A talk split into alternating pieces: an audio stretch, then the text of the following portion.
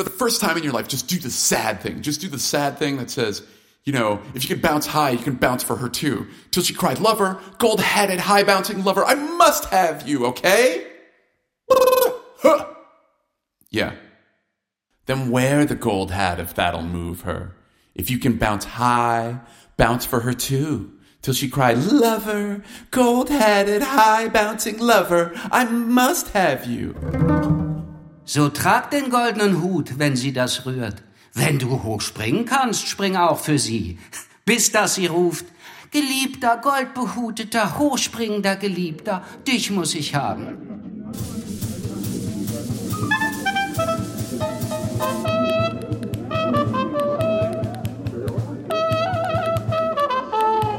Der große Gatsby von F. Scott Fitzgerald.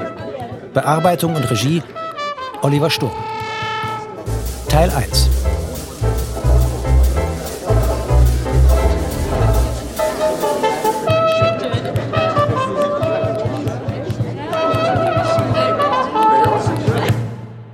Als ich noch jünger und verwundbarer war, gab mir mein Vater einmal einen Rat, der mir seitdem im Kopf herumgeht.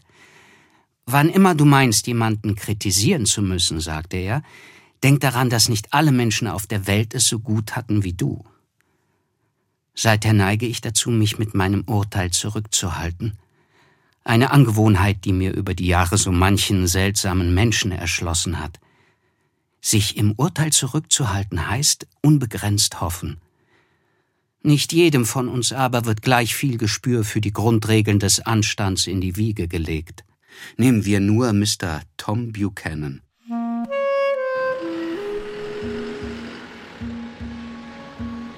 Was ist los? Gibst du mir jetzt nicht mal mehr die Hand? Nein, du weißt, was ich von dir halte. Du bist verrückt, Nick. Völlig verrückt. Ich, ich weiß nicht, was in dich gefahren ist. Tom, was hast du an jenem Nachmittag zu Wilson gesagt? Er starrte mich wortlos an und ich wusste, dass meine Vermutung richtig war. Ich habe ihm die Wahrheit gesagt. Er war derart von Sinnen, er hätte mich umgelegt, wenn ich ihm nicht gesagt hätte, wem der Wagen gehörte. Er hatte einen Revolver in der Tasche und ließ ihn nicht eine Sekunde los. Ich hab's ihm gesagt, na und? Dieser Kerl hat doch das Schicksal herausgefordert. Er hat dir Sand in die Augen gestreut. Genau wie Daisy. Aber er war ein knallharter Bursche. Hat Mörtel überfahren, wie ein Hund und nicht mal angehalten. Dazu gab es wenig zu sagen, außer dass es nicht die Wahrheit war. Und wenn du glaubst, ich hätte nicht gelitten. Als ich im vorigen Herbst von der Ostküste zurückkehrte, wünschte ich mir nur, die Welt möge für alle Zeit in einer Art moralischer Habachtstellung verharren. Mein Bedarf an wilden Ausschweifungen mit privilegierten Einblicken in das menschliche Herz war gedeckt. Nur Gatsby, der Mann, der dieser Geschichte seinen Namen leiht, blieb davon ausgenommen. Gatsby, der für alles stand, was ich aufrichtig verachte. Er hatte etwas Zauberhaftes an sich, eine erhöhte Empfindsamkeit für die Verheißungen des Lebens, so als wäre er mit einem raffinierten Gerät verbunden, das ein Erdbeben aus zehntausend Meilen Entfernung registriert. Seine Sensibilität verdankte sich einer außergewöhnlichen Gabe der Hoffnung, einer romantischen Sinnesart, wie ich sie bei niemandem sonst je gefunden habe. Meine Familie genießt in dieser Stadt im Mittelwesten, wo ich jetzt wieder wohne, seit drei Generationen Ansehen und Wohlstand. Die Caraways sind so etwas wie ein Clan. Nach einer alten Überlieferung entstammen wir dem Geschlecht der Dukes of Buccleuch. Ich legte 1915 in New Haven mein Examen ab und nahm kurz darauf an jener verspäteten germanischen Völkerwanderung teil, die als der Erste Weltkrieg in die Geschichte eingegangen ist. Nach meiner Rückkehr aber fand ich keine Ruhe. Der Mittelwesten, früher der warme Mittelpunkt der Welt, kam mir nun wie der äußerste Rand des Universums vor. Und so beschloss ich, an die Ostküste zu ziehen und das Börsengeschäft zu erlernen. Das war im Frühjahr 1922. Ich wohnte auf Long Island, jener schmalen, turbulenten Insel, die sich genau östlich von New York erstreckt und in das gezähmteste salzige Gewässer der westlichen Hemisphäre hineinragt. Genauer gesagt in West Egg. Mein Haus lag nur 50 Meter vom Sund entfernt, zwischen zwei riesigen Villen eingepfercht. Die zu meiner Rechten, eine geradezu kolossale Angelegenheit, war die exakte Kopie eines Hotel de Ville in der Normandie, mit einem Turm an der Seite, mit Marmor-Swimmingpool und mehr als 16 Hektar Park und Rasenfläche. Das war Gatsbys Anwesen. Mein eigenes Haus war ein kleiner Schandfleck, an dem sich aber niemand störte, und so genoss ich einen freien Blick auf das Wasser und das tröstliche Gefühl, in unmittelbarer Nähe von Millionären zu wohnen. Und das für 80 Dollar im Monat.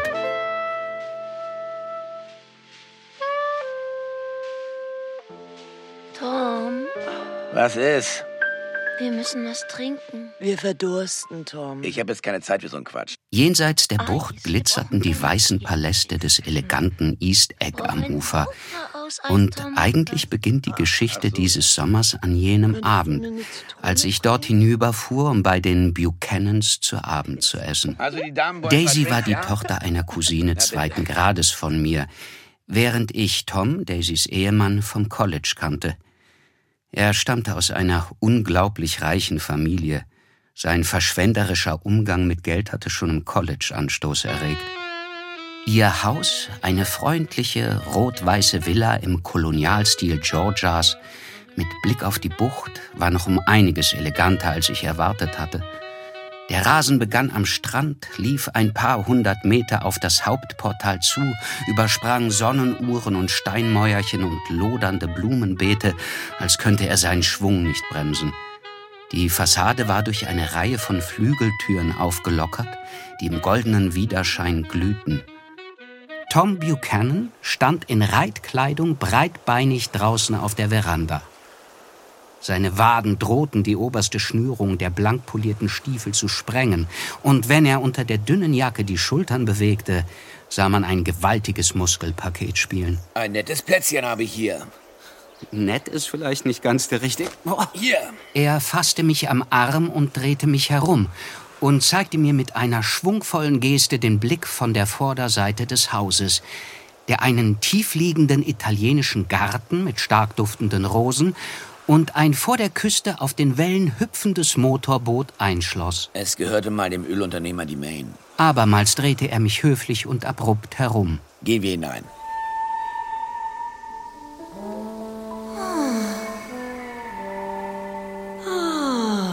Eine Brise blies die Vorhänge wie blasse Fahnen auf der einen Seite herein und zur anderen hinaus, verzwirbelte sie bis hoch an den Hochzeitstortenguss der Zimmerdecke und warf einen Schatten darauf wie Wind auf dem Meer.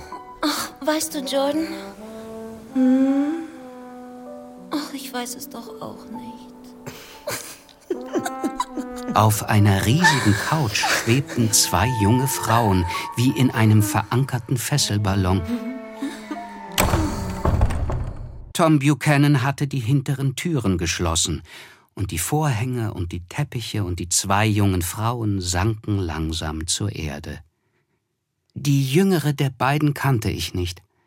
Sie lag ganz und gar regungslos der Länge nach ausgestreckt auf ihrer Seite des Divans. Oh nee! Das andere Mädchen war Daisy.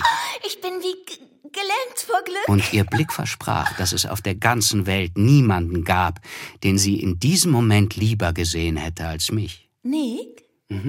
Miss Baker.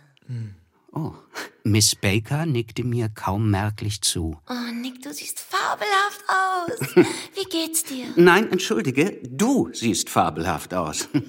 ich erzählte ihr, auf meinem Weg an die Ostküste hätte ich einen Tag in Chicago verbracht, und ein Dutzend Leute ließen ihr die liebsten Grüße ausrichten. Oh, vermissen Sie mich? Die ganze Stadt ist untröstlich. Bei allen Autos ist das linke Hinterrad schwarz bemalt. Und am Nordufer hebt sich Nacht für Nacht anhaltendes Wehklagen. Herrlich. Oh, lass uns zurückgehen, Tom. Gleich morgen. Nick, du solltest die Kleine mal sehen. Oh, das würde ich gern. Im Augenblick schläft sie. Hast du sie noch nie gesehen? Nein, nie. Also du musst sie sehen. Sie ist jetzt Und was zwei treibst du so, Nick? Ich bin an der Börse. Für wen? Morgan and Company. Die gehört. Wart's ab.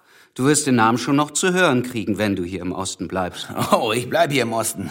Ich müsste ja ein verdammter Idiot sein, wenn ich irgendwo anders leben wollte. Absolut. Hm. Ich erschrak. Es war das erste Wort, das Miss Baker äußerte.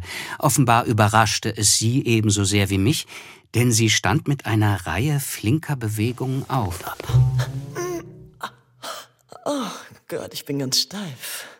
Ich habe eine halbe Ewigkeit auf diesem Sofa gelegen. Sie war hübsch anzuschauen.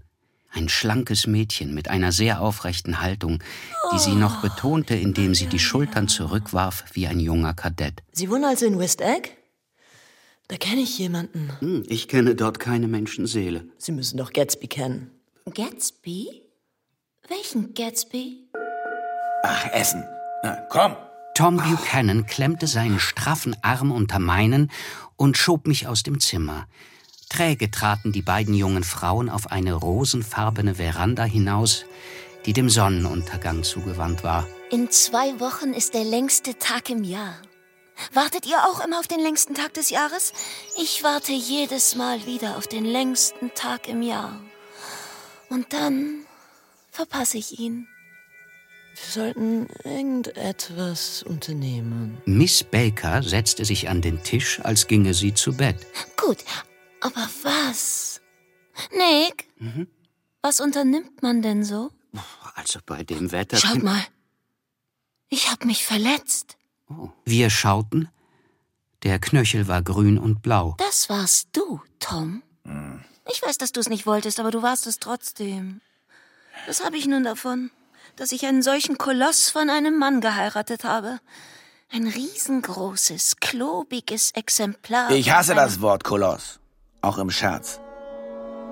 Ein Koloss. Manchmal redeten sie und Miss Baker gleichzeitig, unaufdringlich und mit einer frivolen Oberflächlichkeit, so kühl wie ihre weißen Kleider und ihre ungerührten, aller Sehnsucht baren Blicke. Die ganze Zivilisation geht vor die Hunde. Ich bin in letzter Zeit ein furchtbarer Pessimist geworden. Habt ihr Der Aufstieg der farbigen Völker von diesem Goddard gelesen? Nein. Ein gutes Buch. Und jeder sollte es lesen. Wenn wir nicht aufpassen, lautet die These, wird, wird die weiße Rasse vollständig unterjocht werden. Das ist alles wissenschaftlich. Alles erwiesen. Tom wird neuerdings immer tiefsinniger. Er liest schlaue Bücher mit langen Wörtern darin. Was war das noch für ein Wort? Also der Bursche hat das Ganze gründlich erforscht.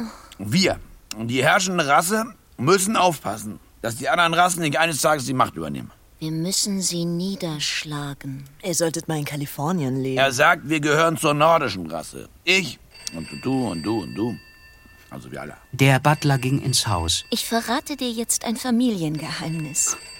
Es hat mit der Nase des Butlers zu tun. Willst du die Geschichte von der Nase des Butlers hören? Darum bin ich heute Abend hergekommen. Also, hör zu. Telefon für Sie, Mr. Buchanan. Der Butler kam wieder und flüsterte Tom etwas ins Ohr, worauf dieser die Stirn runzelte und ohne ein Wort im Haus verschwand. Es ist so schön, dich hier an meinem Tisch sitzen zu sehen, Nick. Du erinnerst mich an. an eine Rose. Eine absolut vollkommene Rose. Nicht wahr? Eine absolut vollkommene. Dann warf sie plötzlich ihre Serviette auf den Tisch, entschuldigte sich und ging ins Haus. Miss Baker und ich wechselten einen kurzen Blick. Also. Psst. Tom, wer war das schon wieder? Was meinst du? Du hast es versprochen. Jetzt nimm mich zusammen. Du hast gesagt, du sagst ihr, dass sie hier nicht mehr anrufen soll. Beruhig dich bitte. Miss Baker beugte sich ungeniert vor, um zu lauschen. Ist gut. Dieser Mr. Gatsby, von dem Sie vorhin Nicht sprachen. reden. Ich will hören, was passiert. Passiert denn etwas? Sie wissen es nicht? Ich dachte, alle Welt wüsste es. Ich nicht. Naja, Tom hat eine Freundin in New York. Eine. Sie könnte wenigstens so viel Anstand besitzen, ihn nicht zur Essenszeit anzurufen. Finden Sie nicht? Entschuldigt bitte. Ich war eben kurz draußen. Es ist so romantisch. Da sitzt ein Vogel auf dem Rasen, wahrscheinlich eine Nachtigall. Sie singt und singt. Ist es nicht romantisch, Tom? Klar. Nick, wenn es nach dem Essen noch hell genug ist, würde ich dir gerne die Pferdestelle zeigen. Drinnen klingelte schrill das Telefon, und während Daisy Tom anschaute und den Kopf schüttelte, löste sich das Thema Stelle in Luft auf. Wenig später saß ich mit Daisy auf einem kleinen Korbsofa. Wir kennen uns nicht sehr gut, Nick. Obwohl wir verwandt sind. Du warst nicht auf meiner Hochzeit. Ich war noch nicht aus dem Krieg zurück. Ah, stimmt. Tja, ich habe eine schwere Zeit hinter mir. Und ich bin ziemlich zynisch geworden. Ähm, aber du, du hast eine Tochter, hm? die, die. Ja? Also ich, ich nehme an, sie spricht und, und isst also und so weiter. Ja. Also, ja. Ja. Ja. Oh, Nick, ich weiß noch, was ich bei ihrer Geburt gesagt habe. Möchtest du es hören? Aber sicher. Sie war noch nicht einmal eine Stunde alt. Und Tom hatte sich, weiß Gott wohin, verdrückt. Ich wachte mit einem Gefühl völliger Verlassenheit aus der Narkose auf und fragte die Hebamme sofort, ob es ein Junge oder ein Mädchen sei. Als sie mir sagte, es sei ein Mädchen, wandte ich mich ab und weinte. Na schön, sagte ich. Ich bin froh, dass es ein Mädchen ist. Und ich hoffe, sie wird eine dumme Gans. Das ist das Beste, was einem Mädchen auf dieser Welt passieren kann. Eine hübsche, kleine, dumme Gans zu sein. Der karmesinrote Raum war hell erleuchtet. Tom und Miss Baker saßen an je einem Ende der langen Couch und sie las ihm aus der. Saturday Evening Post vor. Und jetzt sind sie geschieden. So, so. Fortsetzung folgt in der nächsten Ausgabe. So, 10 Uhr und dieses brave Mädchen hier muss ins Bett. Jordan spielt morgen ein Turnier. Drüben in Westchester. Ach, Sie sind Jordan Baker.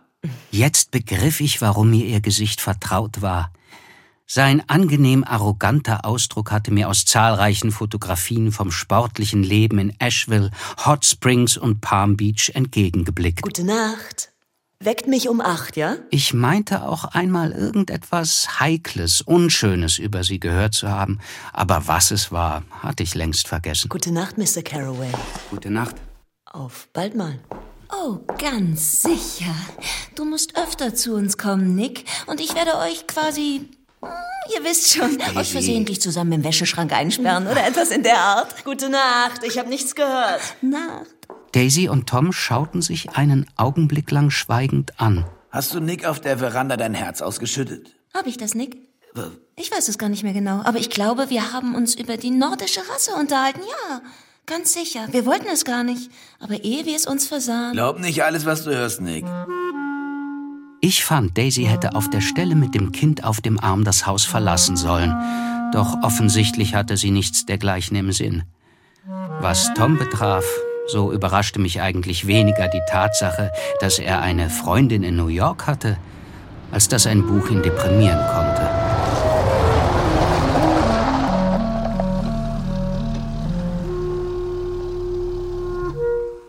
Zu Hause setzte ich mich eine Weile auf eine Rasenwalze, die jemand im Garten hatte stehen lassen. Der Wind war abgeflaut und einer lauen, hellen Nacht gewichen. Die Silhouette einer Katze huschte über das Mondlicht, und als ich den Kopf wandte, um ihr mit den Augen zu folgen, entdeckte ich, dass ich nicht allein war. Kaum 20 Meter von mir entfernt war eine Gestalt aus dem Schatten der Nachbarvilla getreten und betrachtete, die Hände in den Hosentaschen, den silbernen Sternenpfeffer.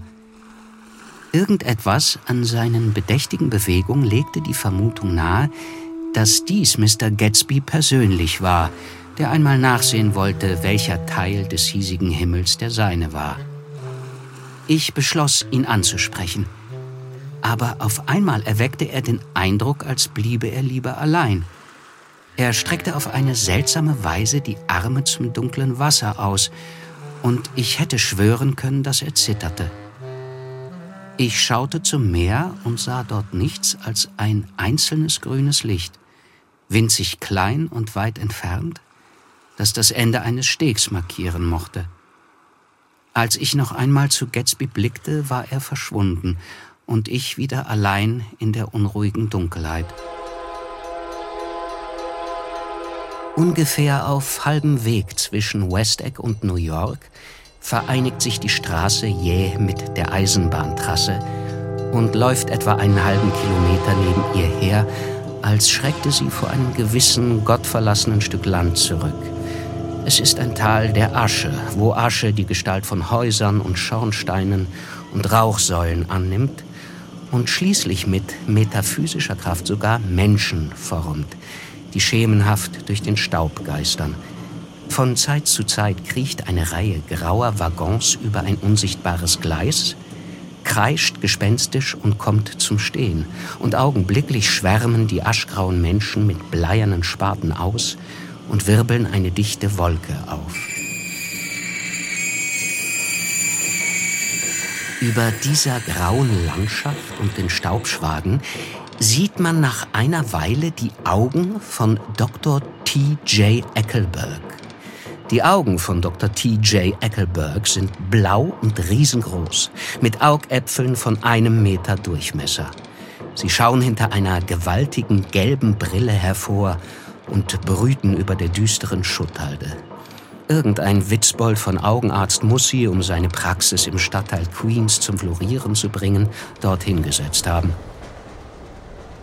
Eines Nachmittags fuhren Tom und ich mit dem Zug nach New York und als wir bei den Aschebergen anhielten, sprang er auf, packte mich am Ellbogen und zerrte mich aus dem Wagen.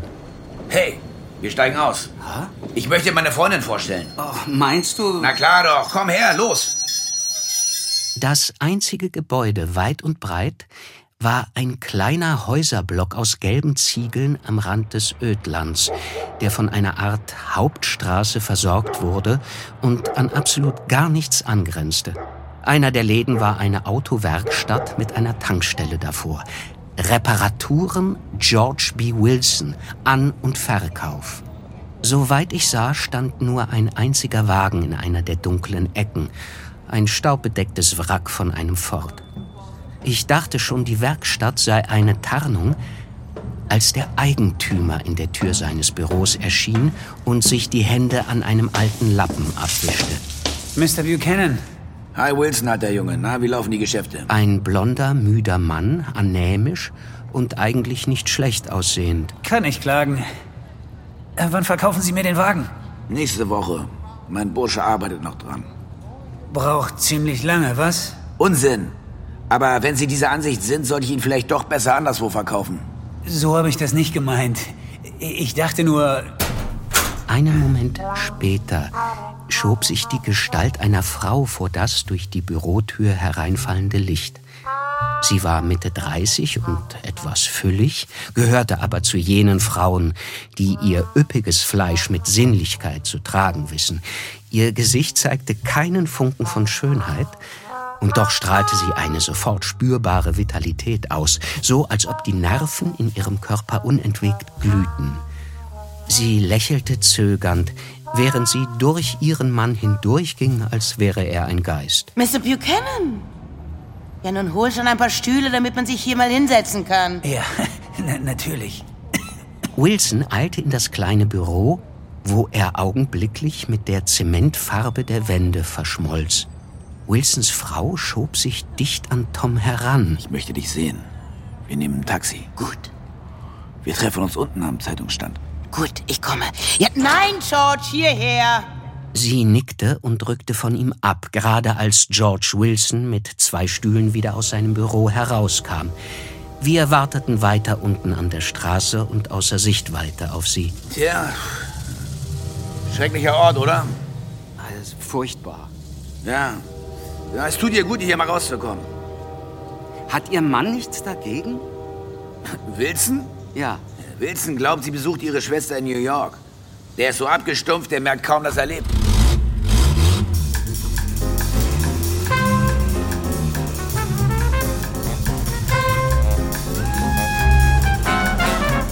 Und so fuhren Tom Buchanan, seine Freundin und ich gemeinsam im Taxi nach New York. Mrs. Wilson trug jetzt ein braunes, geblümtes Musselinkleid, das über ihren ziemlich breiten Hüften spannte. Schaut mal. Ich möchte einen von den Hunden da haben. Fürs Apartment. Es ist so nett, einen zu haben. Einen Hund. Wir hielten neben einem grauen alten Mann, Er hatte sich einen Korb um den Hals gehängt, in dem ein Dutzend winziger Welpen unbestimmter Rasse hockten. Was sind das für welche? Alles verschiedene.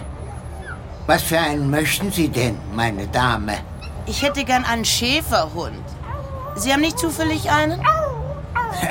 Das ist kein Schäferhund. Naja, ein richtiger Schäferhund ist es nicht. Eher sowas wie ein Airedale. Gucken Sie sich das Fell an. Ich finde ihn süß. Ist es ein Junge oder ein Mädchen? Der? Na, wer denn sonst? Das ist ein Junge. Das ist eine Hündin. So, hier ist ihr Geld. Kaufen Sie zehn weitere Hunde davon.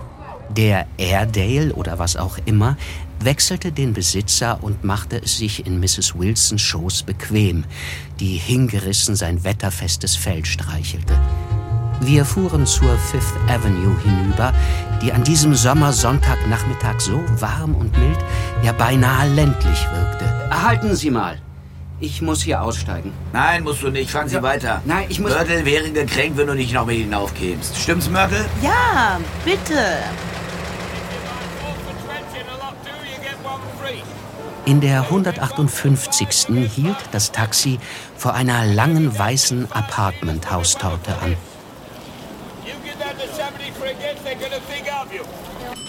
Ich werde die zu uns heraufbitten und meine Schwester Catherine. Sie ist sehr schön, Mr. Caraway. Das Apartment befand sich in der obersten Etage. Es war bis an die Türen mit einer Garnitur viel zu großer Polstermöbel vollgestellt, so dass man auf Schritt und Tritt über Szenen mit schaukelnden Damen im Park von Versailles stolperte. Wir brauchen ja noch Milch. Na, Milch für den Hund. Ja, ja gut, du weißt aber schon, dass es keine Katze ist, was? Okay, besorgen Sie mal ein bisschen Milch und einen Hundekuchen. Und vielleicht Stroh? Bisschen Stroh vielleicht? Er ist auch kein Kaninchen. Ein Liftboy besorgte widerwillig eine Kiste voll Stroh und etwas Milch für den Hund und eine Schachtel großer, harter Hundekuchen, von denen einer den ganzen Nachmittag über in der Schale mit Milch schwamm und apathisch in seine Bestandteile zerfiel. Oh, Whisky? Trink, es soll kein Stiefkind sein, Nick. Ich war in meinem Leben nur zweimal betrunken und jener Nachmittag war das zweite Mal. Deshalb liegt ein Dunstschleier über allem, was geschah, obwohl das Apartment noch von freundlichem Sonnenlicht erfüllt war. Tom, Tom, Ja, wollen wir nicht, wollen wir nicht so ein bisschen... Mrs. Wilson saß auf Toms Schoß und rief eine Reihe von Leuten an. Dann hatten wir keine Zigaretten mehr und ich machte mich auf den Weg, um im Drugstore an der Ecke welche zu kaufen. Der Mausezähnchen? Als ich zurückkam, waren die beiden verschwunden. Also setzte ich mich diskret ins Wohnzimmer und las irgendetwas, das für mich nicht den geringsten Sinn ergab. Kaum waren Tom und Myrtle wieder aufgetaucht, als auch schon die ersten Gäste eintrafen. Ob ich hier wohne? Das ist gut. Hey Tom, er fragt mich, ob ich hier. Nick Caraway, Mr. and Mrs. McKee. Freut mich. Hallo, Mr. Freut mich auch, Mr. Caraway. Mr. McKee war ein blasser, femininer Mann, der in der Wohnung unter Mrs. Wilson wohnte. Er schien sich gerade erst rasiert zu haben, jedenfalls hatte er noch Was ich mache? einen weißen Schaumfleck auf der Wange. Ich bin Kunstfotograf. Seine Frau war schrill, träge, hübsch Schauen Sie und hier. schrecklich. Chester fotografiert ja so gut wie alles. Nur mich nicht. Catherine, stell dir vor, letzte Woche hatte ich eine Frau zu Fußpflege hier bestellen. Als sie mir die Rechnung gab... Wie hieß die Frau? Mrs. Eberhard, sie macht Hausbesuche. Zauberhaftes Kleid, das Sie da anhaben. Ist bloß ein komisches altes Ding. Ich zieh's manchmal über, wenn es mir egal ist, wie ich aussehe. Oh, aber es steht Ihnen fabelhaft. Äh, Sie wissen schon, wenn Chester Sie in dieser Pose vor die Kamera bekäme, könnte er bestimmt etwas draus machen. Wirklich? So? Mr. McKee legte den Kopf schief und bewegte dann langsam eine Hand vor seinem Gesicht hin und her. Ich äh, müsste das Licht verändern. Man muss die Form der Gesichtszüge herausbringen. Und, und ich würde versuchen, das ganze hintere Haar mit aufs Bild zu bekommen. Äh, also, das würde ich unter keinen Umständen verändern. Ich finde es. Lass mal. So, ihr trinkt jetzt erstmal was. Hol noch mal ein bisschen Eis und Mineralwasser, Mörtel, ehe hier alle einschlafen. Oh, ich hatte den Boy danach geschickt. Ah, Dieses Personal. Dann rauschte sie in die Küche, als wartete dort ein Dutzend Köche auf ihre Anweisungen. Wohnen Sie auch auf Long Island? Ich wohne in West Egg. Wirklich? Mhm. Und da war ich vor ungefähr einem Monat auf einer Party eingeladen. Bei einem gewissen Gatsby. Kennen Sie den? Ich wohne direkt neben ihm. Oha! Ja. Es heißt, er sei ein Neffe oder ein Cousin von Kaiser Wilhelm. Da soll auch sein Geld herkommen. Wirklich. Ja, mir macht er Angst. Mit dem möchte ich lieber nicht aneinander geraten. Ich würde gerne häufiger auf Long Island arbeiten, wenn mich dort noch jemand in die Gesellschaft einführen. So, na dann fragen Sie doch einfach Mörtel. Ha! Die schreibt Ihnen bestimmt eine Empfehlung, nicht wahr, Mörtel? Was tue ich? Du schreibst McKee eine Empfehlung, damit er ein paar fotografische Studien von deinem Mann machen kann. George B. Wilson an der Zapfsäule oder sowas. Können beide ihre Ehegatten nicht ausstehen. Nein? Ich an ihrer Stelle würde mich scheiden lassen und sofort heiraten. Mag sie Wilson auch nicht? Myrtle hatte die Frage gehört. Dieses Eiergesicht. Sehen Sie? Aber Toms Frau steht ihnen im Weg. Sie ist katholisch. Daisy war nicht katholisch. Und ich war ein wenig entsetzt über die Abgefeimtheit dieser Lüge. Warum hast du das eigentlich getan, Myrtle? Was? Ihn überhaupt geheiratet? Na, weil, na, ähm. Hast du's vergessen, ja?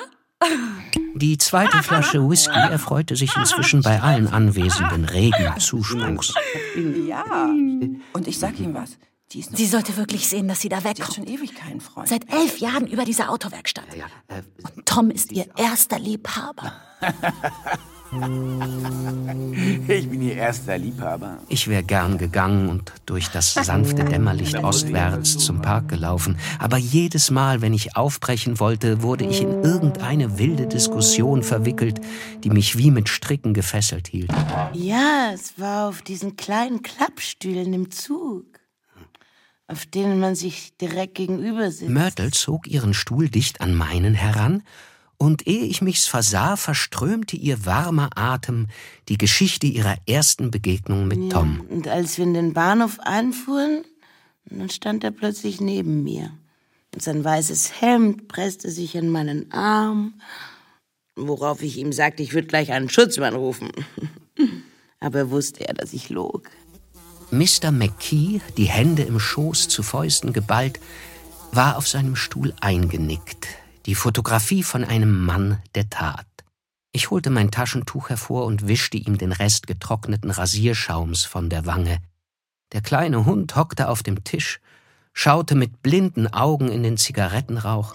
Wann willst du es dir denn sagen, hä? Wann willst du es denn deiner kleinen Daisy Wer sagen? glaubst du eigentlich, wer du bist, Sag, ha? wann sagst du es denn dir? Das geht dich gar an. Daisy. Ich bin dir keine Rechenschaft schuldig. Irgendwann gegen Mitternacht standen Tom Buchanan und Mrs. Wilson sich gegenüber und stritten laut und heftig, ob Mrs. Wilson das Recht habe, Daisys Namen in den Mund zu nehmen. Pass mal auf, was du sagst. Halt die Klappe. Ich hab dir gesagt, du sollst die Klappe halten. Halt deinen Mund!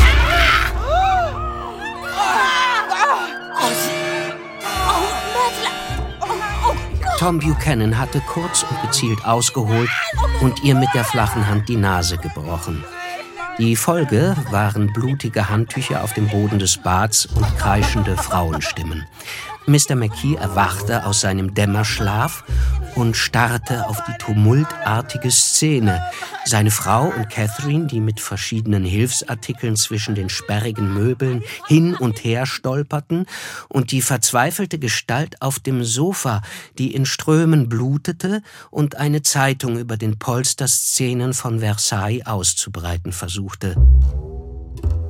Mr. McKee drehte sich um und ging zur Tür hinaus. Ich folgte ihm in den Fahrstuhl. Darf ich noch mit? Ja, ja, ja bitte, bitte. Kommen Sie doch mal zum Mittagessen mit in die Stadt. Wohin? Och, egal. Dann lag ich halb schlafend unten in der kalten Halle der Pennsylvania Station, starrte auf die Morgenausgabe der Tribune und wartete auf den Vier-Uhr-Zug.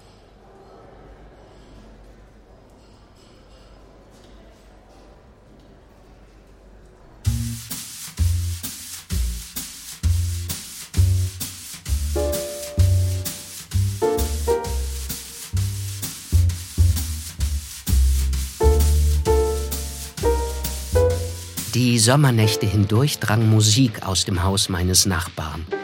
In seinen blauen Gärten schwirrten Männer und junge Mädchen wie Falter zwischen dem Geflüster und dem Champagner und den Sternen umher. Am Nachmittag sah ich zu, wie seine Gäste vom Sprungturm seines Flosses sprangen, während seine beiden Motorboote das Wasser des Sunds aufschlitzten und Monoskifahrer durch die Gischtkaskaden zogen. An den Wochenenden verwandelte sich sein Rolls-Royce in einen Omnibus, der von neun Uhr morgens bis lange nach Mitternacht Leute aus der Stadt abholte und wieder zurückbeförderte. Spätestens um sieben trifft das Orchester ein. Die Wagen aus New York parken in Fünferreihen vor dem Haus.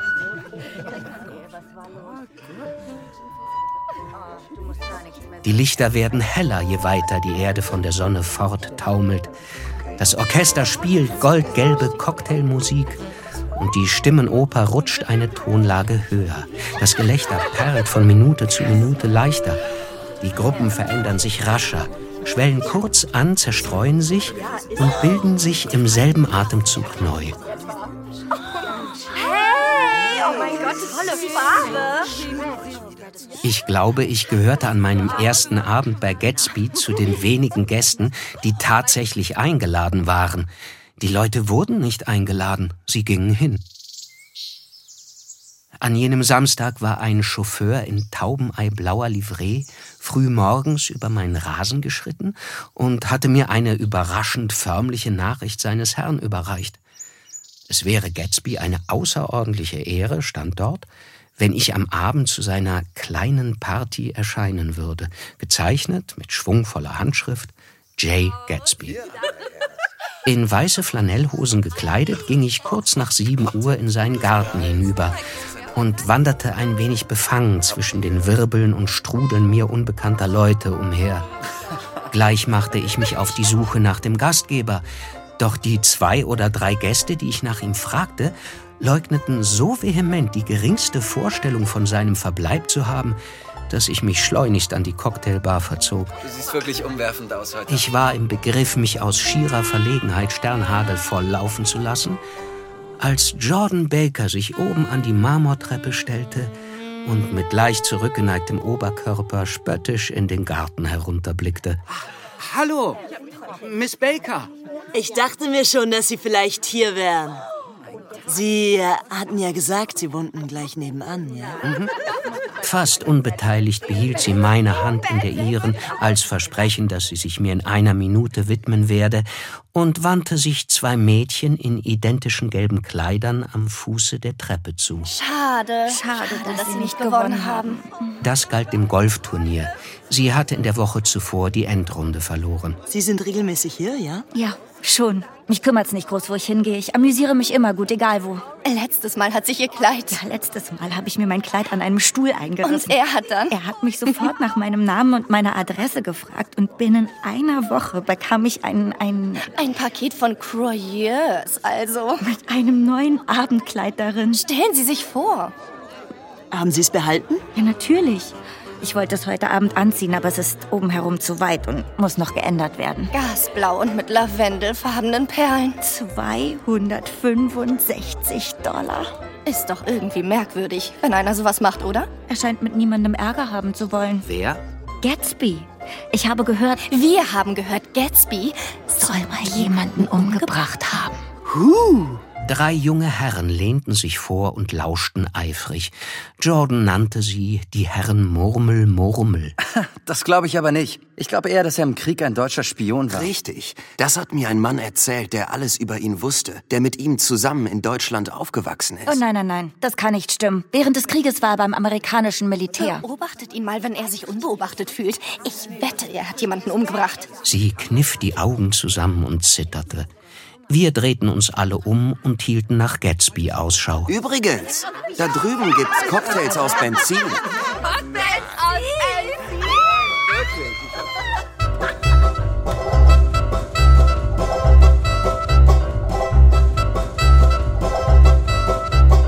Wir stiegen gemeinsam die Treppe hinab und schlenderten durch den Garten. Oh, schauen Sie, das sind die Chesterbackers aus East Egg. Aha. Da drüben die Leeches. Wer ist der dort? Benny McClanahan. Er kommt immer in Begleitung von vier jungen Damen. Sehen Sie? Hm, seine Cousine. Äh, nein.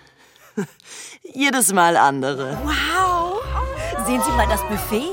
Und die Cocktails. In allen Farben des Regenbogens. Sogar der Mond kommt wie auf Bestellung. Perfektes Catering. Für das Ende der Party, habe ich gehört, hat man einen Sonnenaufgang in Auftrag gegeben.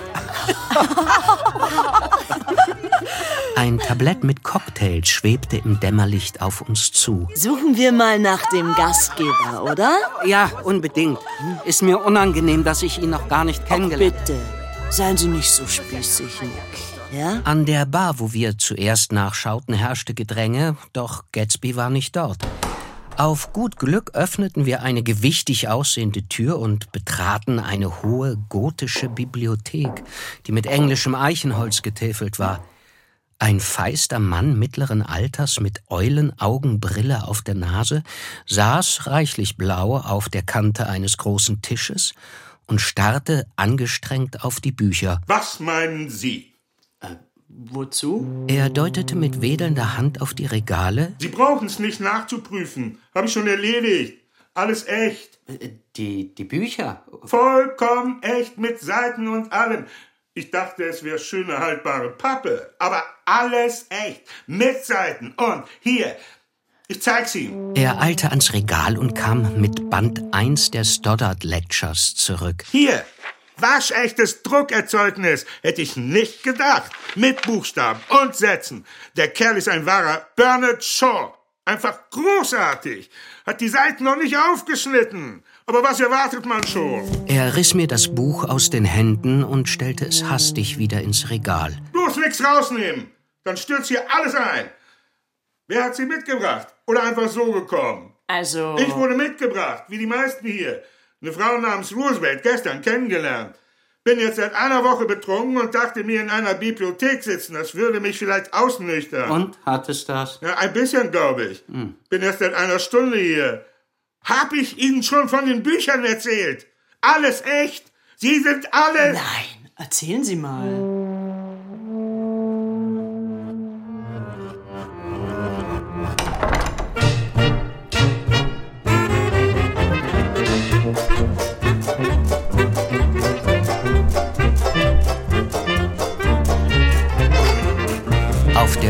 Garten wurde jetzt getanzt. Alte Männer, die junge Mädchen endlos im Kreise rückwärts schoben, vornehme Paare, die einander kunstvoll verschraubt umfasst hielten und junge Frauen, die ihren eigenen Stil tanzten.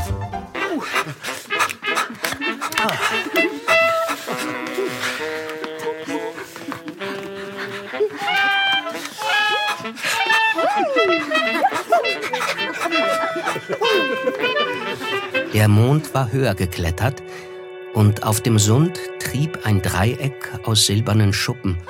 Jordan und ich saßen mit einem Mann meines Alters und einem kleinen Wildfang von einem Mädchen zusammen, das bei der geringsten Veranlassung völlig unbeherrscht drauf loslachte. Der Mann schaute mich an und lächelte. Ihr Gesicht kommt mir bekannt vor. Aha. Waren Sie nicht im Krieg in der dritten Division? Ja, stimmt. Ich war im 9. Maschinengewehrbataillon. Und ich war bis Juni 1918 im 7. Infanterieregiment. Wusste ich's doch, dass ich sie irgendwo schon mal gesehen hatte. Offenbar wohnte er hier in der Gegend, denn er erzählte mir, er habe sich gerade ein Wasserflugzeug gekauft und wolle es am nächsten Morgen ausprobieren. Kommen Sie mit, alter Knabe. Nur über den Sund an der Küste entlang. Um wie viel Uhr? Wann immer es Ihnen passt. Jordan drehte sich zu mir um und lächelte. Amüsieren Sie sich jetzt besser? Oh, viel besser. Gut. Bin gleich wieder da. Eine sonderbare Party. Finden Sie? Ich habe bisher noch nicht mal den Gastgeber gesehen. Ich, ich wohne da drüben. Und dieser Gatsby hat seinen Chauffeur mit einer Einladung zu mir herübergeschickt. er sah mich an, als verstünde er nicht ganz. Äh, ich bin Gatsby. Wie? Oh, Oh, verzeihen Sie. Ich dachte, das wüssten Sie, alter Knabe. Ich fürchte, ich bin kein sehr guter Gastgeber. Er lächelte verständnisvoll. Mehr als verständnisvoll. Es war ein so besonderes Lächeln, wie es einem vielleicht vier oder fünfmal im Leben zuteil werden mag. Ein Lächeln, das einem für alle Ewigkeit Mut zusprach. Es verstand einen gerade so weit, wie man verstanden werden wollte, glaubte an einen, wie man selbst gerne an sich geglaubt hätte, und versicherte einem, dass es exakt den Eindruck von dir hatte, den man zu vermitteln hoffte. Genau hier erlosch es. Und ich schaute einem eleganten jungen Raubein ins Gesicht, ein oder zwei Jahre über dreißig, dessen formvollendete Manieren ans Absurde grenzten. Ein Butler eilte herbei und meldete ihm, Chicago sei am Telefon. Wenn Sie etwas brauchen, fragen Sie einfach danach, alter Knabe. Entschuldigen Sie mich. Ich geselle mich später wieder zu Ihnen. Ich war überrascht. Mr. Gatsby hatte ich mir als einen rüstigen, beleibten Mann mittleren Alters vorgestellt. Da sind wir wieder. Wer ist er? Wissen Sie das? Oh, er ist bloß ein Mann namens Gatsby. Wo kommt er her, meine ich? Und, und was macht er? Jetzt wollen Sie es also auch wissen. Na schön. Also er hat mir mal erzählt, er habe in Oxford studiert. Oh, ja? Aber das glaube ich nicht. Warum nicht? Ich weiß nicht, ich glaube einfach nicht, dass er dort war. Hätte mir jemand erklärt, Gatsby stamme aus den Sümpfen Louisianas oder der Lower East Side New Yorks, ich hätte keinen Moment gestutzt. Jedenfalls gibt er große Partys und ich mag große Partys. Sie sind so intim. Auf kleinen Partys ist man nie unter sich. Meine Damen und Herren, auf Wunsch von Mr. Gatsby spielen wir jetzt für Sie Mr. Wladimir Tostovs neueste Komposition, die letzten Mal in der Carnegie Hall so viel Aufsehen erregt hat. Tostovs Weltgeschichte des Jazz.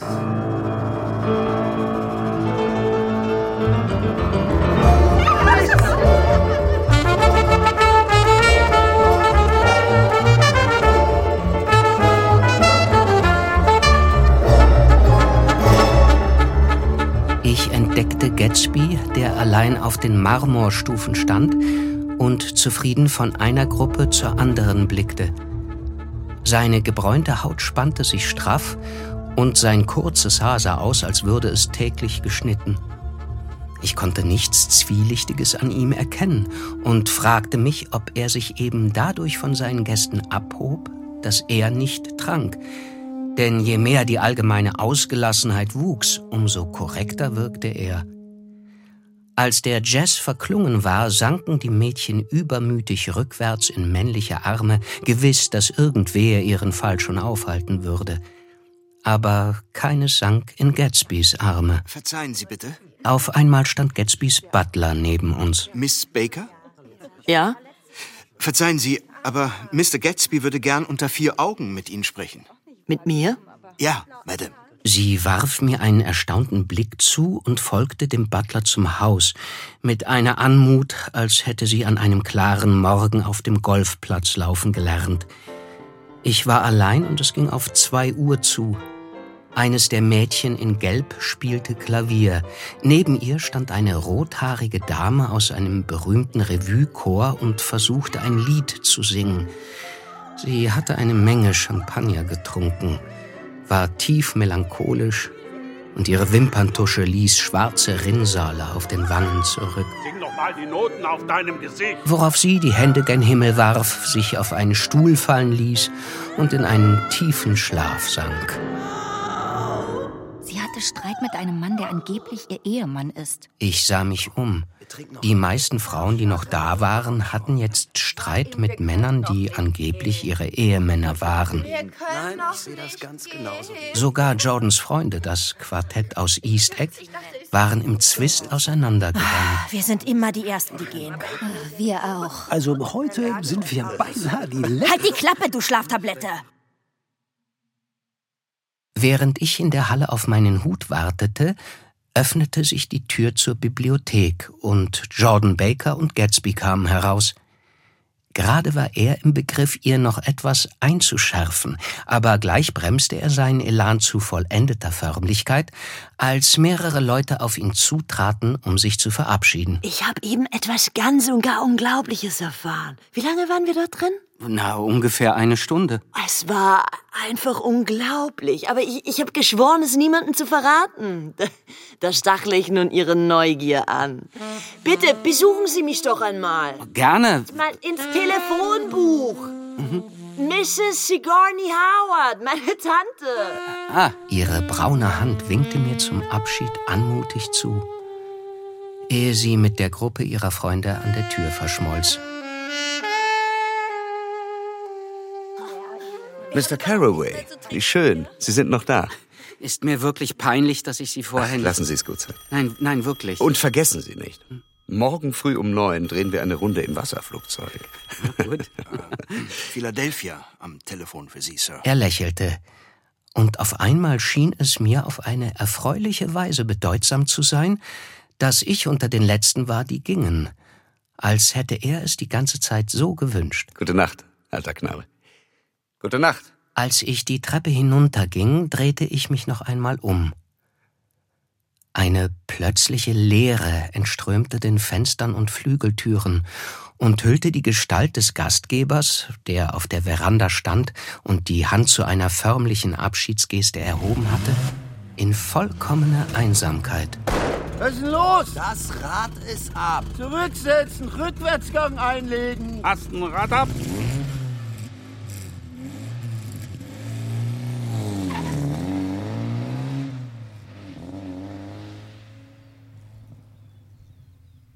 Wenn ich mir all das durch den Kopf gehen lasse, fällt mir auf, dass es den Anschein erweckt, als wären die Ereignisse von drei mehrere Wochen auseinanderliegenden Nächten das einzige gewesen, was mich damals beschäftigte.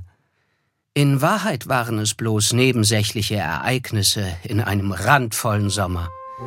Am frühen Morgen warf die Sonne meinen Schatten westwärts, wenn ich durch die weißen Schluchten Lower New Yorks zur Property Trust hastete. Ich nannte die anderen Angestellten und jungen Wertpapierhändler beim Vornamen und wir verbrachten die Mittagspause zusammen. Für eine Weile verlor ich Jordan Baker aus den Augen. Doch im Hochsommer sahen wir uns wieder. Zuerst schmeichelte es mir, mit ihr auszugehen, weil sie Golfmeisterin war und alle Welt ihren Namen kannte. Ich war nicht eigentlich verliebt, verspürte aber eine Art zärtlicher Neugier. Das gelangweilte, hochmütige Gesicht, das sie der Welt zeigte, verbarg etwas. Und eines Tages fiel mir plötzlich jene Geschichte wieder ein. Nach ihrem ersten großen Golfturnier wurde gemunkelt, sie hätte in der Halbfinalrunde ihren Ball aus einer schlechten in eine bessere Position befördert. Ein Caddy zog später seine Aussage wieder zurück. Jordan Baker mied kluge, scharfsinnige Männer instinktiv. Und nun begriff ich warum. Sie war durch und durch unehrlich. Sie ertrug es nicht, im Nachteil zu sein, und deshalb hatte sie, vermutlich schon als junges Mädchen, begonnen, sich in Ausflüchte zu retten, um der Welt jenes kühle, unverschämte Lächeln zu zeigen.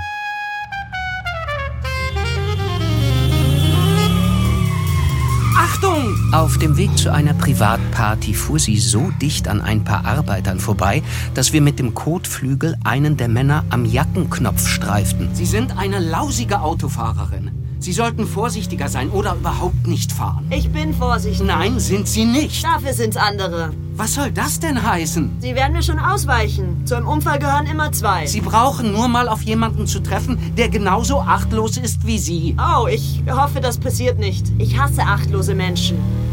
Deswegen mag ich Sie. Ihre grauen, sonnenstrapazierten Augen blickten stur geradeaus. Doch sie hatte absichtlich die Ebene unserer Beziehung gewechselt. Einen Moment lang dachte ich, dass ich sie liebte.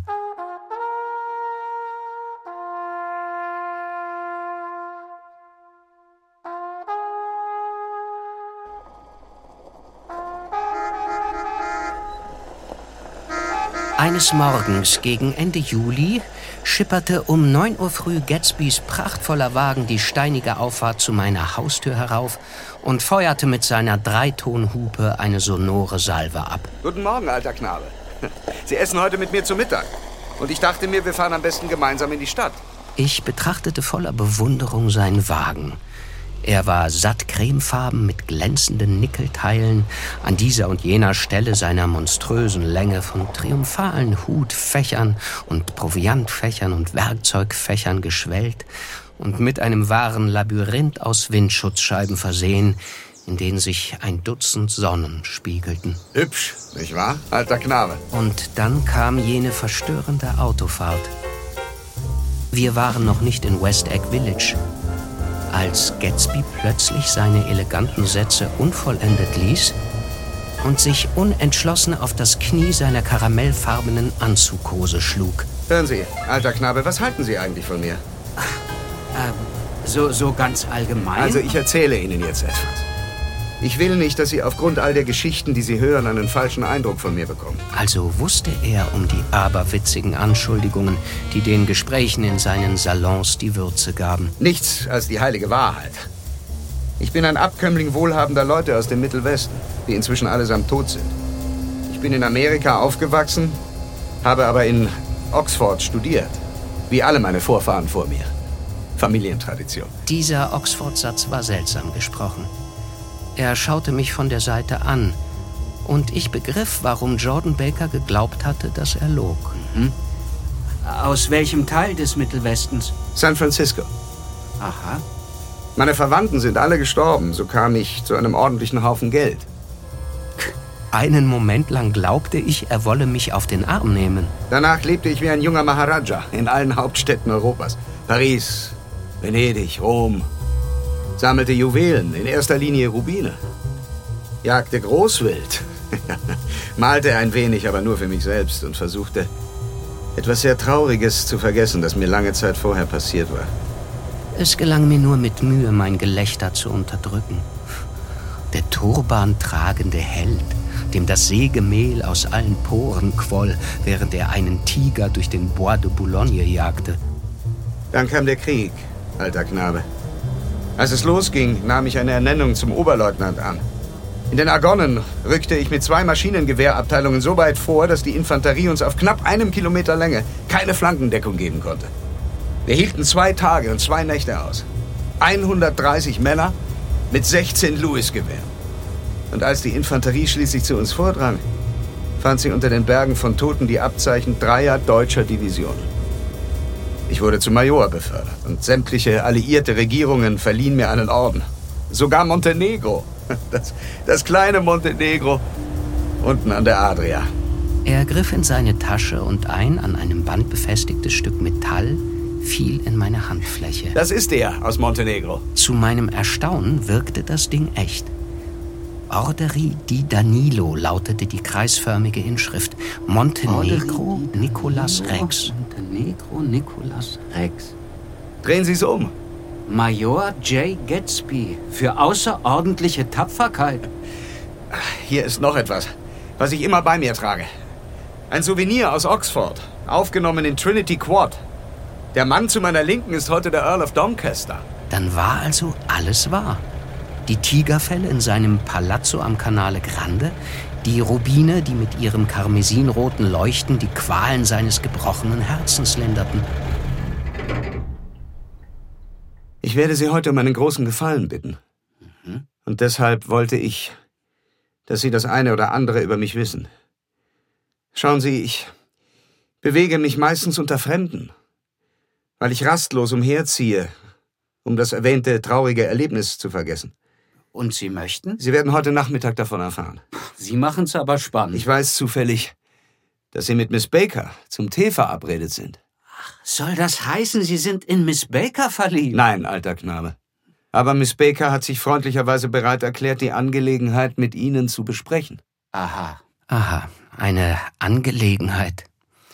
Ich spürte einen Ärger in mir aufsteigen. Schließlich hatte ich Jordan nicht zum Tee gebeten, um mich mit ihr über Jay Gatsby zu unterhalten. Einen Moment lang bereute ich es, je meinen Fuß auf seinen übervölkerten Rasen gesetzt zu haben.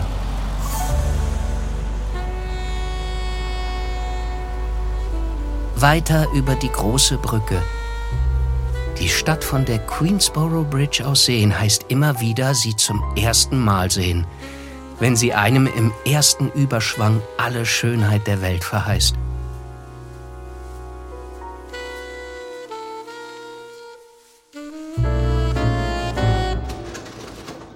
Brüllende Mittagshitze.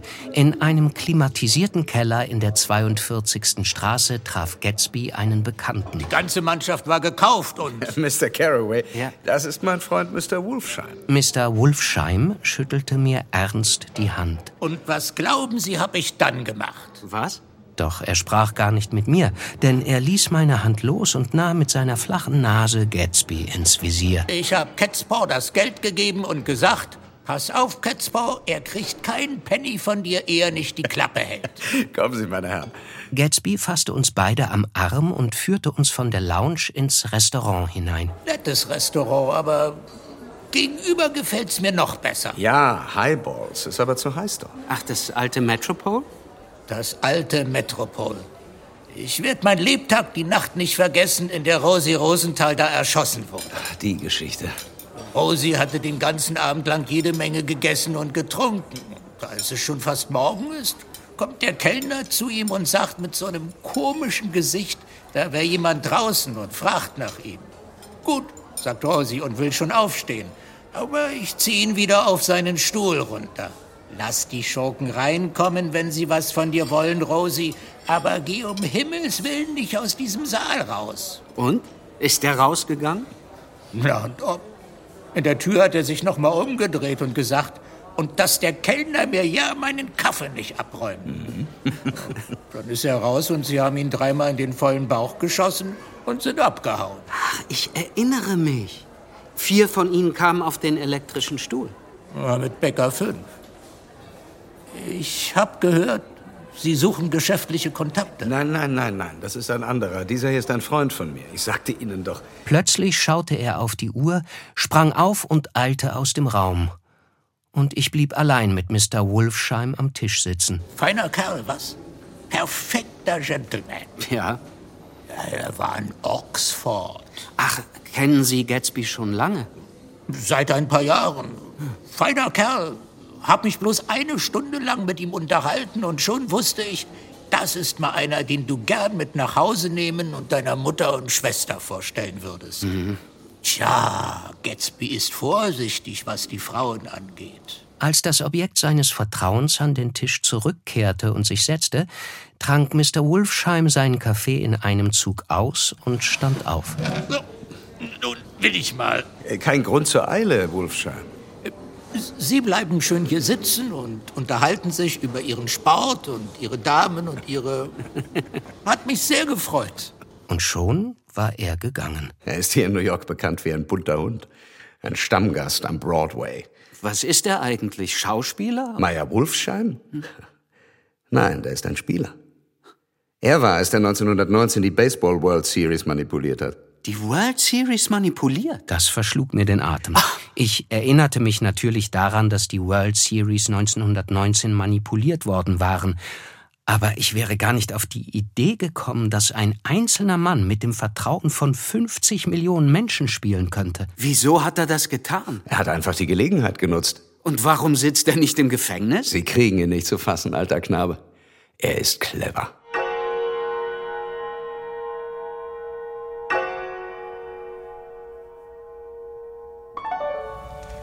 Es war im Oktober 1917, sagte Jordan Baker an jenem Nachmittag, während sie auf einem geraden Stuhl sehr gerade im Teegarten des Plaza Hotels saß. Ich lief halb auf dem Gehweg, halb auf dem Rasen, ich weiß nicht mehr wohin. Ich hatte auch einen neuen Faltenrock an, der ein wenig im Wind wehte. Und jedes Mal, wenn das geschah, strafften sich die rot-weiß-blauen Fahnen vor allen Häusern und machten missbilligend z -z -z -z. Die größte Fahne und der größte Rasen gehörten zu Daisy Fays Haus. Sie war gerade 18 und mit Abstand das begehrteste Mädchen in Louisville. Sie kleidete sich in weiß und hatte einen kleinen weißen Roadster. Und den ganzen Tag über klingelte bei ihr das Telefon, weil aufgeregte junge Offiziere vom Camp Taylor den Abend mit ihr verbringen wollten. Ja, Daisy. So kenne ich sie. Als ich an diesem Morgen an ihrem Haus ankam, parkte der weiße Roadster am Randstein und sie saß mit einem Leutnant darin, den ich noch nie gesehen hatte. Die beiden waren so ineinander versunken, dass sie mich erst bemerkte, als ich zwei Meter entfernt von ihnen stehen blieb. Hallo, Jordan, rief sie, komm doch mal her. Sie fragte mich, ob ich zum Roten Kreuz gehen und Verbände machen würde. Ja, sagte ich. Ob ich dort wohl Bescheid geben könne, dass sie heute nicht kommen werde? Der Offizier schaute Daisy so an, wie jedes junge Mädchen einmal angeschaut werden möchte. Er hieß Jake Gatsby.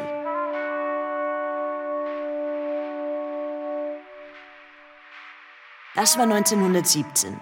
Im darauffolgenden Jahr hatte ich selber ein paar Verehrer und begann Turniere zu spielen. Deshalb traf ich Daisy nicht allzu oft. Es kursierten wilde Gerüchte über sie. Angeblich hatte ihre Mutter sie eines Nachts mitten im Winter dabei ertappt, wie sie ihre Tasche packte, um nach New York zu fahren und einem Soldaten Lebewohl zu sagen, der sich nach Europa einschiffen wollte. Im Herbst darauf war sie wieder vergnügt wie eh und je. Nach dem Waffenstillstand im Februar verlobte sie sich mit einem Mann aus New Orleans, wie es hieß. Im Juni heiratete sie Tom Buchanan aus Chicago. Mit einem Pomp, wie ihn Louisville nie zuvor erlebt hatte. Er mietete eine ganze Etage des Seelbach Hotels. Und einen Tag vor der Hochzeit schenkte er ihr eine Perlenkette, deren Wert auf 350.000 Dollar geschätzt wurde. Als ich eine halbe Stunde vor dem Hochzeitsdiner in ihr Zimmer kam, lag sie in ihrem geblümten Kleid auf dem Bett, schön wie die Juninacht und stramm wie eine Strandhaubitze. In der einen Hand hielt sie eine Flasche Sautern und in der anderen einen Brief. Jordan!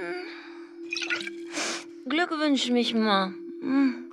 Ich hab noch nie was getrunken, aber es tut ja so gut. Oh Gott, was ist los, Daisy? Oh. Sie jagte mir Angst ein. Ich hatte noch nie ein Mädchen in so einem Zustand gesehen. Hier. Hier, Süße, da. Sie wühlte in einem Papierkorb, den sie bei sich im Bett hatte, und zog die Perlenkette heraus. Nimm sie mit runter und gib sie dem Kerl wieder, dem sie gehört. Und sag allen, Daisy hat sich's anders überlegt. Ja, sag, Daisy hat sich's anders überlegt. Daisy, ich bin gleich wieder da, ja? Daisy, bleib ruhig. Ich rannte hinaus und holte das Dienstmädchen ihrer Mutter. Und wir schlossen die Tür ab und steckten sie in die kalte Badewanne. Am nächsten Tag, nachmittags um fünf, heiratete sie Tom Buchanan, ohne auch nur mit der Wimper zu zucken. Und kurz darauf brachen sie zu einer dreimonatigen Reise in die Südsee auf. Ich traf sie nach ihrer Rückkehr in Santa Barbara wieder. Und ich glaube, ich hatte noch nie ein Mädchen gesehen, das so verrückt nach ihrem Mann war wie sie. Wenn er nur für eine Minute das Zimmer verließ, schaute sie sich schon nervös um, fragte, wo ist Tom? Eine Woche nachdem ich Santa Barbara verlassen hatte, stieß Tom auf der Ventura Road mit einem Lieferwagen zusammen und dabei löste sich eins seiner Vorderräder. Das Mädchen, das bei ihm war, kam ebenfalls in die Zeitung, weil es sich den Arm gebrochen hatte. Es war eines der Zimmermädchen aus dem Santa Barbara Hotel. Im April des darauffolgenden Jahres brachte Daisy ihre kleine Tochter zur Welt.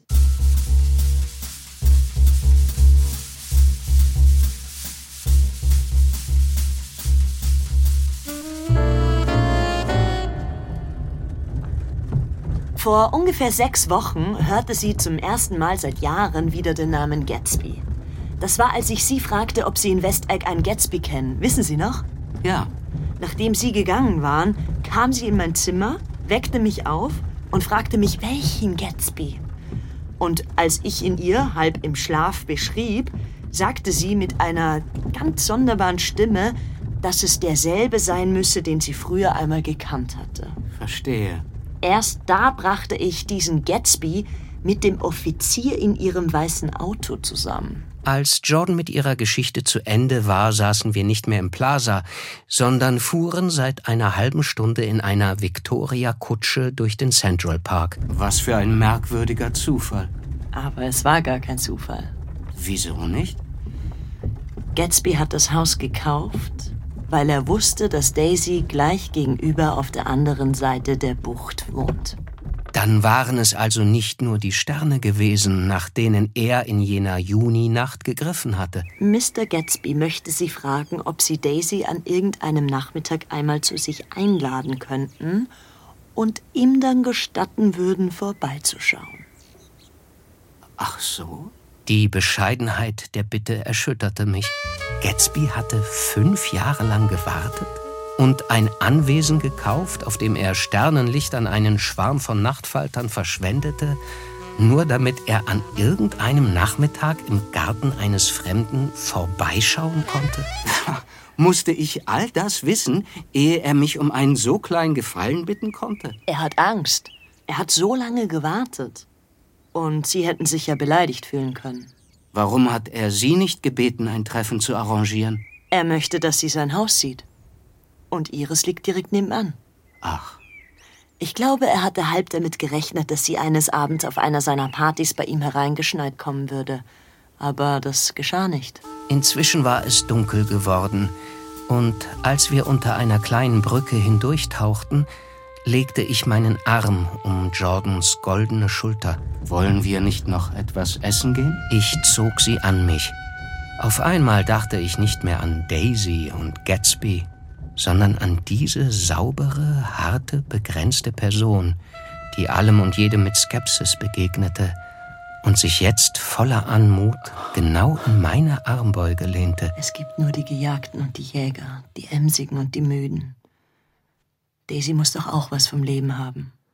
Möchte sie Gatsby denn sehen? Sie soll es gar nicht erfahren. Gatsby möchte nicht, dass sie es vorher erfährt. Sie sollen sie nur zum Tee einladen.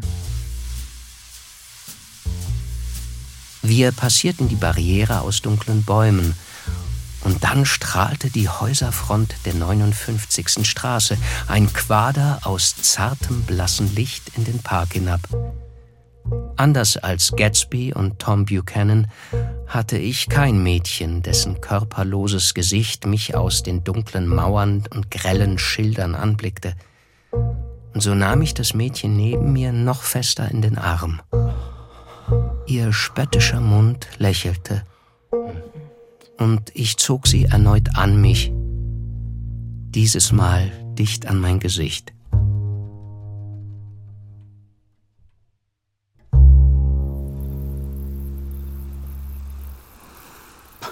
Bei Ihnen sieht's ja aus wie auf der Weltausstellung. Als ich in jener Nacht nach West Egg zurückkam, fürchtete ich einen Moment lang, mein Haus stehe in Flammen. Gatsbys Haus war vom Turm bis zum Keller erleuchtet. Ja, ich habe bloß in ein paar Zimmer reingeschaut. Ich habe mit Miss Baker gesprochen. Morgen rufe ich Daisy an und lade sie zum Tee ein. Oh, schon gut. Ich möchte Ihnen keinerlei Umstände machen. An, An welchem Tag, Tag passt es Ihnen? Wie wär's mit übermorgen? Ich würde gerne das Gras mähen lassen. Eine scharfe Linie verlief dort, wo mein verwildertes Stück Wiese endete und seine gepflegte Rasenfläche begann. Ich nahm an, dass er mein Gras meinte. Am nächsten Morgen rief ich vom Büro aus Daisy an und lud sie zum Tee ein. Ja? Lass Tom zu Hause. Wie bitte? Lass Tom zu Hause. Wer ist Tom?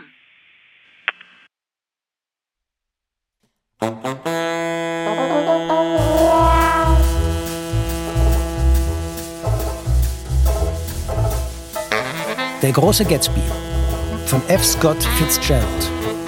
Teil 1. Aus dem Amerikanischen von Bettina Ababanel.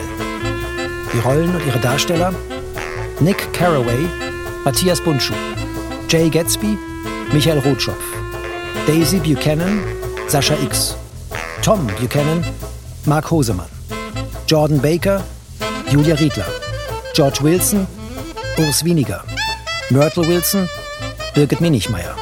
Gedicht Neil Young. In weiteren Rollen Adam Busdukos, Pit Bukowski, Katja Danowski, Viktoria Fleer, Peter Franke, Bernd Grabert, Wolfgang Hensch, Lisa Hagmeister, Rainer Hohmann, Josephine Israel, Markus John, Lola Klamroth, Peter Lohmeier, Josef Ostendorf, Anneke Schwabe, Maximilian Scheidt, Cornelia Schirmer, Wolf-Dietrich Sprenger, Christoph Tomanek, Moritz Toastmann, Maria Magdalena Waczynska, Melissa Wegener, Thilo Werner, Michael Wittenborn und Samuel Zekarias. Komposition Sabine Wortmann. Holzgebläse Silke Eberhardt und James Scannell. Blechgebläse Nikolaus Neuser. Klavier Nico Meinhold. Technische Realisation Manuel Gloszewski, Nicole Graul, Sven Kohlwaage, Philipp Neumann. Regieassistenz Simon Hastreiter. Bearbeitung und Regie Oliver Sturm. Dramaturgie Susanne Hoffmann. Produktion Norddeutscher Rundfunk 2023.